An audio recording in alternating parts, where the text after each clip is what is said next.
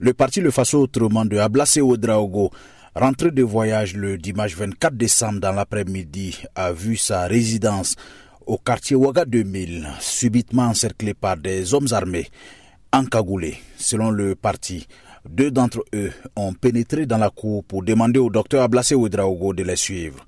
Il n'a opposé aucune résistance et a embarqué vers une destination inconnue. Le parti de l'ancien ministre a exprimé son inquiétude, a condamné et a dénoncé le kidnapping de son président. Il a exigé la libération immédiate et sans condition d'Ablase Ouedraogo.